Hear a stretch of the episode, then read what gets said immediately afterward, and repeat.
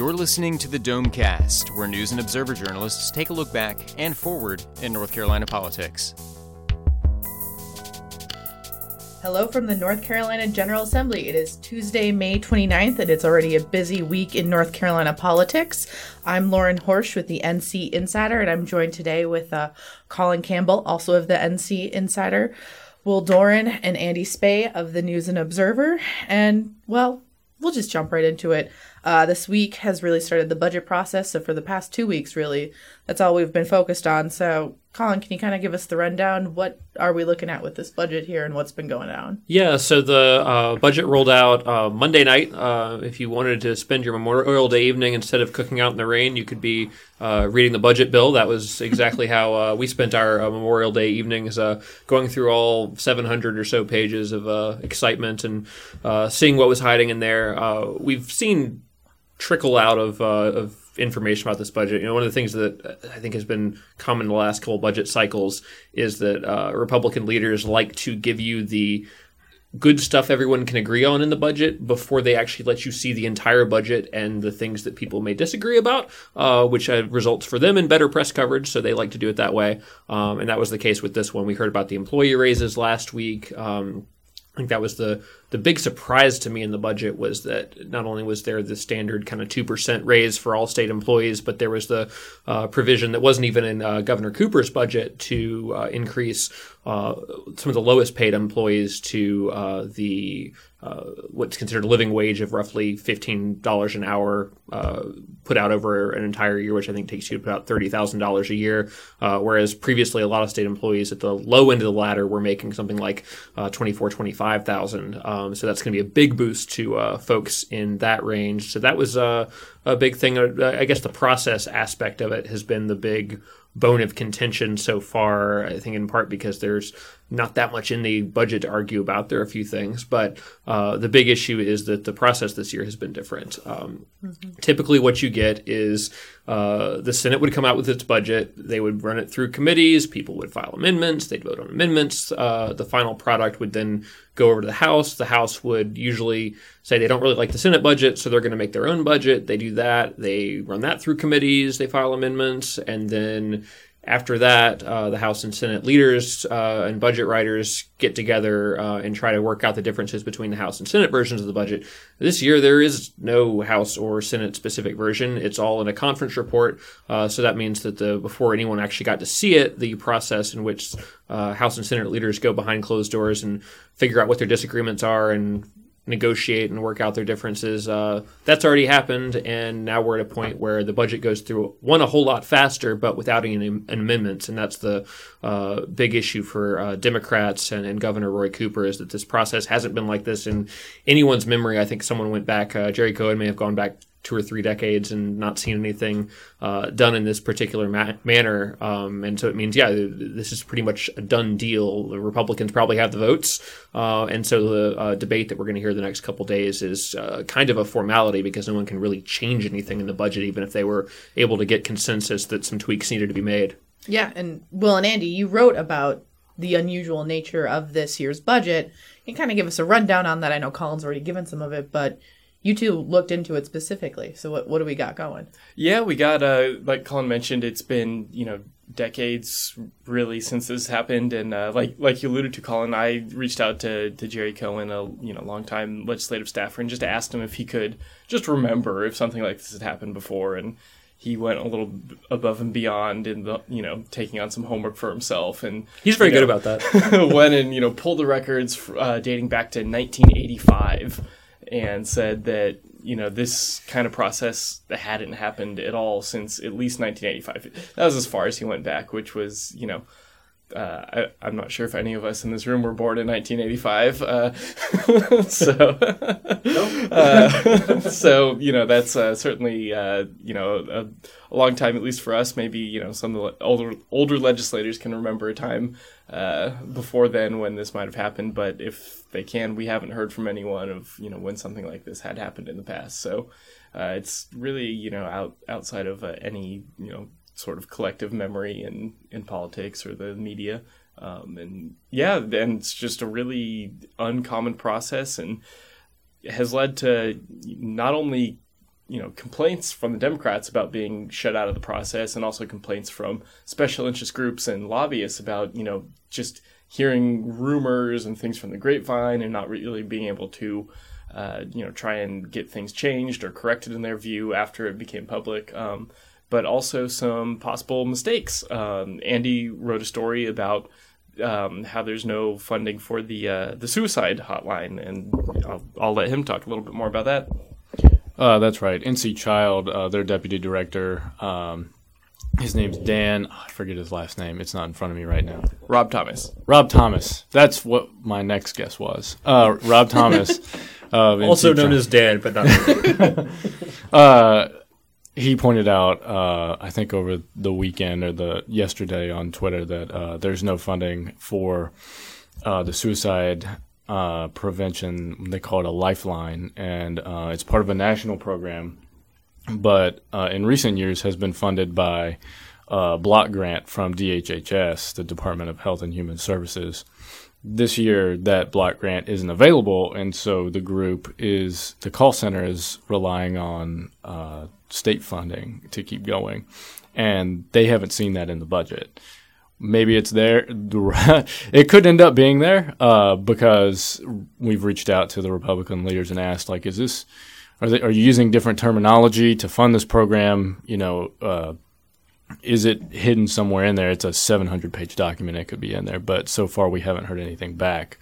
Um, but well, as you alluded to, not, there were mistakes not only on the part of Republicans who are, uh, you know, drafting this bill, but also onlookers like uh, Sydney Batch, a candidate for for North Carolina House District. Uh, I think it's 37. Um, she's a Democrat. She's up against John Adcock, and uh, last week she put out a press release saying Republicans had used the quote nuclear option to pass the budget, when in fact, as we sit here recording, it still has not been voted on. So people are jumping the gun. It's obviously evoking lots of emotions um, from people involved, you know, participants and observers and people who are depending on money.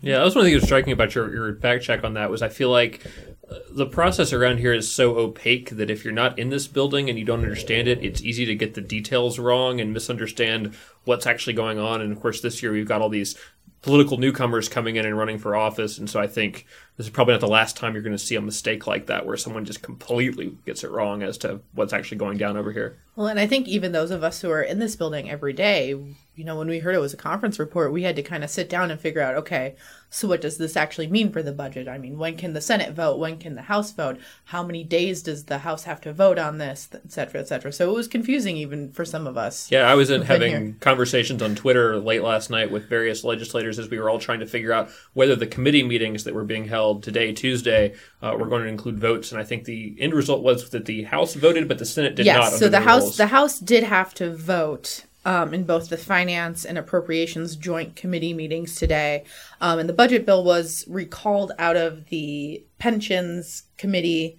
um, and just, that doesn't really mean much. It just didn't have to go through that committee, I guess. Um, and since we're still talking a little bit about the process, you know, how have you know the Republican leadership here at the General Assembly explained, you know, why they picked this, you know, process to go through? I can answer some of that. Uh, I spoke with one uh, Republican. He's, I'd say, relatively high up, although I'm not sure how um, how involved he is in the in the writing process. Is Chuck McGrady from out in the western part of the state? yeah, one of the House budget co- co-chairs. um, he's a pretty transparent dude. Uh, he writes. His, I think. Does he still write his own blog? He Yeah. does. He, He posted still one writes- over the weekend, actually. Right. Yeah. And he described it, uh, I'm going to be paraphrasing here, but he said it is efficient, but also lacking in transparency to some degree. Um, but that seems to be the line they're taking is, you know, the sooner we can get this passed, the sooner we can get out of here. And for those who don't know, they're not allowed to campaign campaign while they're here, right? Yeah, they can campaign. There's certain types of donations they can't get from like lobbyists and PACs and stuff. I think uh, I don't don't want to misspeak about the specifics, but your your ability to fundraise and campaign effectively is somewhat limited by being here. Uh, plus, you, even if you wanted to campaign in your district, you'd have to drive you know several hours out and then come back for tomorrow's vote. So they they do want to get out of here fast for that reason.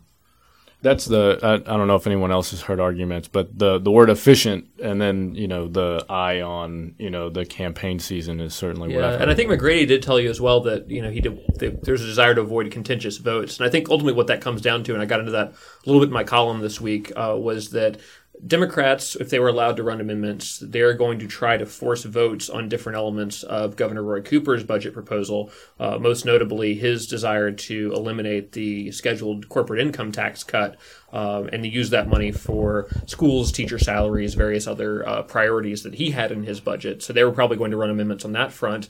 Uh, which would then force votes on those issues. And then if you get people to vote on it, then you can have campaign mailers ready to go that say Republicans uh, supported tax breaks for uh, big corporations over our teachers or, or some rhetoric to that effect. And Republicans are trying to avoid that. Um, and they're also in trying to get Democrats on record to see how many of them will cross party lines and support this budget with things like a living wage in it and some other priorities that the, the Democrats have always had. Or, as one, uh, I think Shelley Carver put it, what you just said was Democrats want to be able. They're they're upset that they won't be able to uh, make talking points, get their talking points across. And Shelley Carver is uh, the spokeswoman for uh, President pro tem uh, Senator Phil Berger. I almost said House Speaker Phil Berger. Not the same dude. Um, but Yeah, and ultimately, you know, in past cycles where there have been amendments, ultimately Democrats can run the amendments. They don't have the votes to pass any of them, so the the final product of the budget is still pretty much what the House and Senate leadership agreed to, um, and that's just the nature of having a veto-proof uh, supermajority. and so, how are the Democrats in the General Assembly reacting all of it to all of this? Um, well, we saw uh, Representative Mickey Michaux today uh, compare uh, the process to uh, to North Korea and call it uh, a rape, uh, which Those- I think a lot of people words. felt were quite overboard. Um, yeah, it's kind of. I, I feel like rape is kind of like bringing up the Nazis. If it's not an actual rape or not actual Nazis, probably not the metaphor you want. No, no. Um, uh, I, I don't know on the North Korea issue. You know, there's all sorts of you know diplomatic forays with them now. So maybe uh, we shouldn't talk too bad about North Korea when we're trying to be their friends. But Yeah, Kim Jong Un, if you're listening, we, we support your efforts towards peace. Okay, back on track, folks. but no, I mean obviously Democrats are upset, but they realize that there's really nothing they can do about it. Um, and so you know, yeah, I think they are going to harp a lot on the process, um, you know, as well as you know what's what's not in there that they want to be in there. But I, I almost have to wonder: Do the voters care about the process? I mean, are they just going to care about the end result of the budget, or do they care about, you know, every single vote that this budget has to go through? I think for a lot of voters who might be kind of on the fence or who might be, you know, Democratic leaning, but maybe not going to come out and vote in a midterm election like this when there's no marquee, you know, statewide race. Something like, oh, you know, there, there's no transparency, and you know the Republicans are just ramrodding things through. That maybe Democrats see that kind of uh, talking point as convincing those people to actually show up to the polls when they might not otherwise, in a kind of low turnout election like a midterm. Uh, but I'm not a political strategist. It's been interesting to me to see how many people know that um, or don't know that Republicans hold a supermajority and that essentially, you know, their their agenda, their budget is going to get passed no matter what. No matter w- what process is used, it's just a matter of how many tweaks are there are going to be allowed. In this case, uh, it remains to be seen, you know, whether or not, you know, they push this budget through will they then run other bills after this to correct some of their mistakes or to address things that they meant to address in the budget, but now they can't amend as part Yeah, of it? the, the technical corrections bill is usually the last bill of any session to sort of fix any mistakes. Um, and it might be longer this time around because there's not an opportunity to go back in now that the budget is out um, and change things that someone pointed out. Hey, did you really mean to do that? Well, I think enough about the process. Let's get into the the nitty gritty. Um, let's do a quick roundtable of some of the things that you saw, y'all saw in the budget that you thought were interesting, and then maybe a couple things that were not in the budget that you also found interesting. Colin, you want to kick it off? Yeah, so uh, I guess we'll start with the things that were uh, in the budget and interesting. Um, wrote about a couple uh, little provisions that are uh, in there. Um, on the uh, education front, there's uh, some interesting stuff about uh, school construction um, for rural and poorer communities. Uh, they want to up the uh, percentage over a period of several years that uh, amount of the lottery funds that go towards school construction projects targeted towards rural counties. So there's going to be um, tens of millions of dollars uh, headed that direction, um, given out by Superintendent of Public Instruction Mark Johnson, who will decide based on this criteria the legislature has come up with which school districts are the most needy in terms of building new schools, renovating schools, that sort of thing. That's been sort of a perennial issue. Uh, so I was interested to see that, um, and that seems to be in, in lieu of the uh, multi-billion dollar school construction bond proposal that came out of the School Boards Association and County Commissioners Association last year that they were still seeking a vote on. Um, and uh, State Senator Harry Brown uh, said that he felt like this idea with lottery funds is more effective because uh, you're going to have money over a longer period of time. You're not going to have to borrow it and pay it back. Uh, you can just straight up spend the money and not have to pay interest. Uh, so that seems to be the tactic they're going with there, and that was uh, sort of interesting to see there.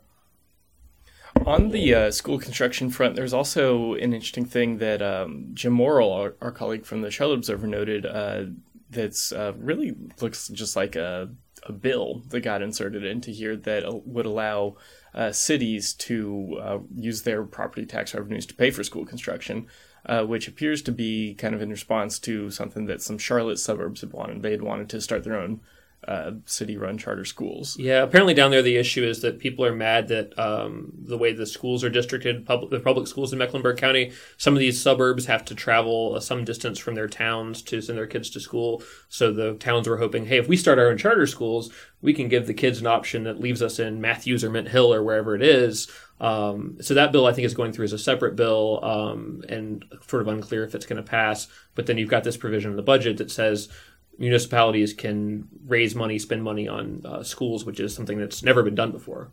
Yeah, and that's that's something that's been kind of debated uh, uh, where we are here in Wake County as well, with possibly breaking up Wake County schools and going into smaller kind of city-run districts. And you know, one one concern with that always is that well, you know, the the wealthy cities will be well off, but you know, the the poorer areas will be left behind, and you know, there's a lot of people don't agree with that sort of uh, way of funding the school system. So I think that'll be that'll be interesting. I, I don't know if that'll be controversial enough to to sink the budget. I highly doubt it, but that is uh, yeah. definitely something that I don't think I a think lot's going to sink this budget. No, yeah. I don't think so. Um, uh, some other interesting stuff in the budget that um, that uh, I wrote about today was uh, some of the the pork that's in there, which is always you know fun stuff to look at. And there, I'm sure there's a ton in there. Uh, what I specifically looked into was uh, the money that's going to religious groups because that's always something that gets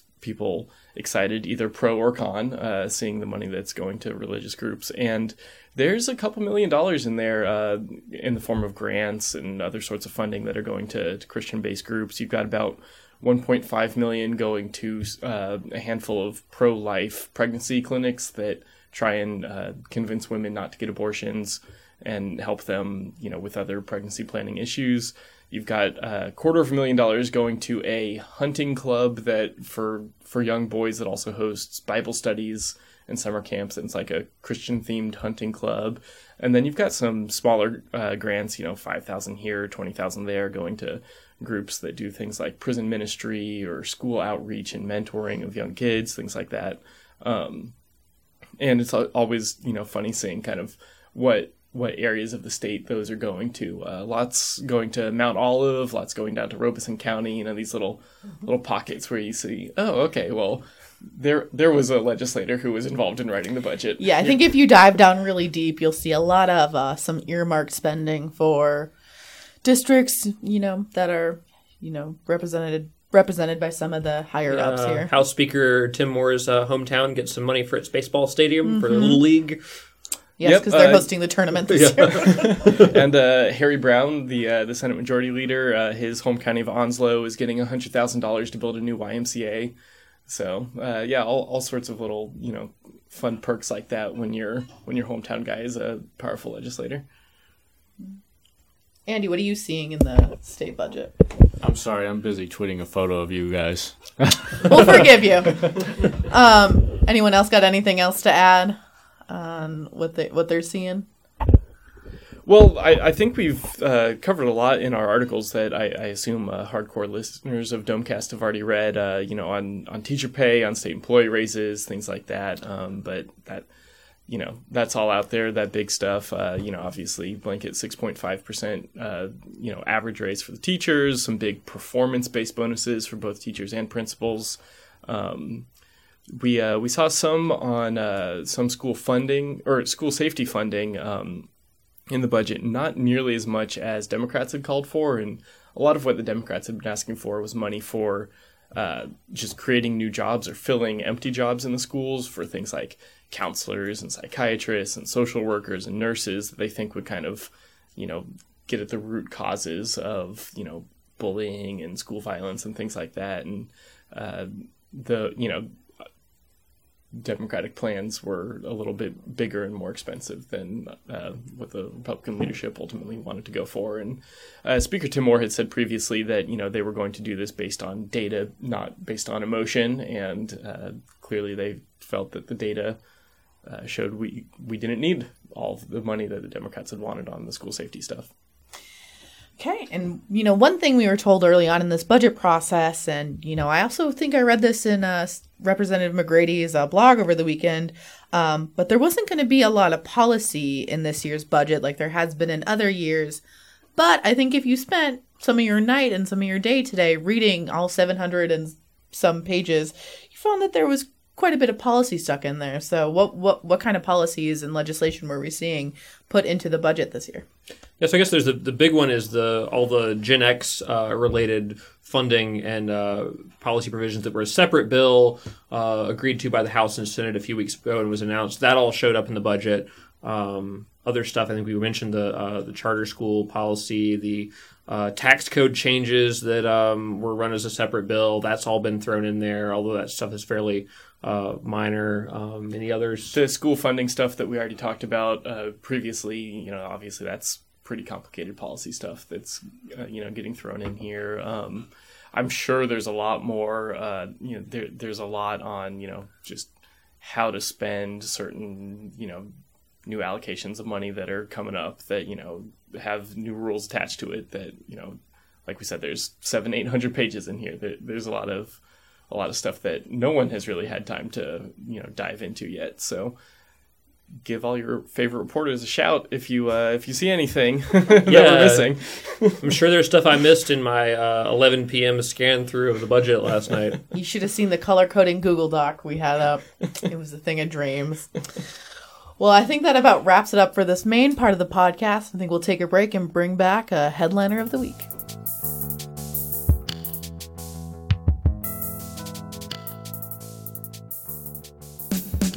Headliner of the week. Headliner of the week. Headliner of the week. Headliner of the week. Headliner of the week. Headliner of the week. Headliner of the week. Who's hot?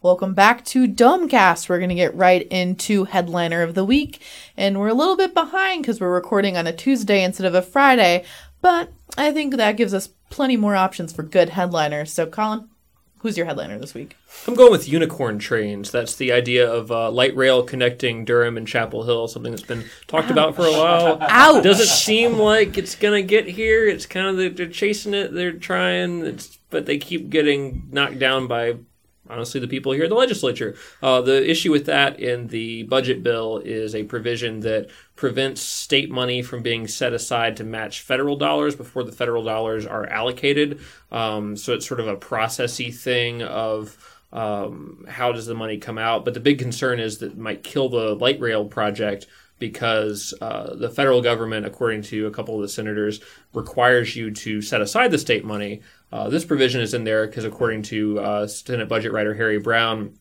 transportation uh, revenues are going down a bit, uh, and they're concerned about having money set aside that can't be spent yet uh, when it could potentially be used for other projects. So that's been put in there. There's a lot of concern that that's going to uh, harm the funding model for the Durham Chapel Hill uh, light rail project and uh, make that uh, that train even more of a unicorn that maybe further off into the future than we were planning out in, in that side of the Well, triangle. how many times has the state budget almost killed this train? I mean, when I was working in Durham, I feel like two or three years ago, I was writing about a different budget provision that was going to kill it. Well, yeah, it's, it's one of those perennial things. So the, the sort of savvy uh, budget readers who want to find the good stuff when they first open up the budget bill, light rail is one of the search terms you use on the budget bill to see, well, what are we doing to light rail this year? Can I go next? Yes, Andy, you can. Speaking you of do the things, microphone in front of you. speaking of things that aren't happening, I think my headline of the week is gonna be IKEA not coming to Cary. Not politics related uh, directly, but it's been interesting to see the reaction to. Um, you know, IKEA, as one colleague of ours put it, sending out wedding invitations and then canceling the wedding. Um, they referred to Cary as, quote, too suburban. Um, and now they're not coming to uh, Raleigh's biggest suburb. That is my headliner of the week. I I have a feeling not a lot of people would argue with the too suburban No. description of The, Cary. the people in Cary probably would argue with you. I don't know. I don't know if that's fighting words for them or not. But uh, and this is after they even made the concessions that IKEA could have not beige colors in its design. and I know that was a really big deal. Right. A really big deal. And I should say I am. Uh, this is. I submit this as my headline of the week in honor of one Craig Jarvis, former uh, North Carolina politics edit, uh, reporter for the News and Observer, who scooped everyone, uh, including uh, TBJ and others, and that was not lost on those of us in the newsroom that sat near him. Yeah. Anyway, You- thank well- you, Craig. Loyal listeners will remember Yeah. Craig. He was a Domecast regular, and now he's covering real estate and all sorts of things for the News and Observer. Uh, so we will put IKEA no longer coming to Cary in the hat for headliner of the week. Will, go right ahead. I just got to go with teachers. Um, I think any way you slice the budget, uh, they were big winners this year around. Uh, we're hearing about an average 6.5% raise for them. Principals are getting even bigger raises. Um, Democrats were arguing that they wanted to give teachers even bigger raises, but it's always nice when you have two sides fighting over, you know, who's going to give you the bigger raise, not is someone going to give you a raise or not a raise at all. Um, and I think that uh, the obviously the big protest in March they had here recently probably played a role in that. You know, it's it's obviously an election year. You show up and show lawmakers that hey, we can get 10, 15,000 people mobilized to march on the state capitol on a Wednesday, and you know we're going to remember to vote. That that was the only chant I heard during that whole march was remember, remember, we vote in November. That was you know it was very.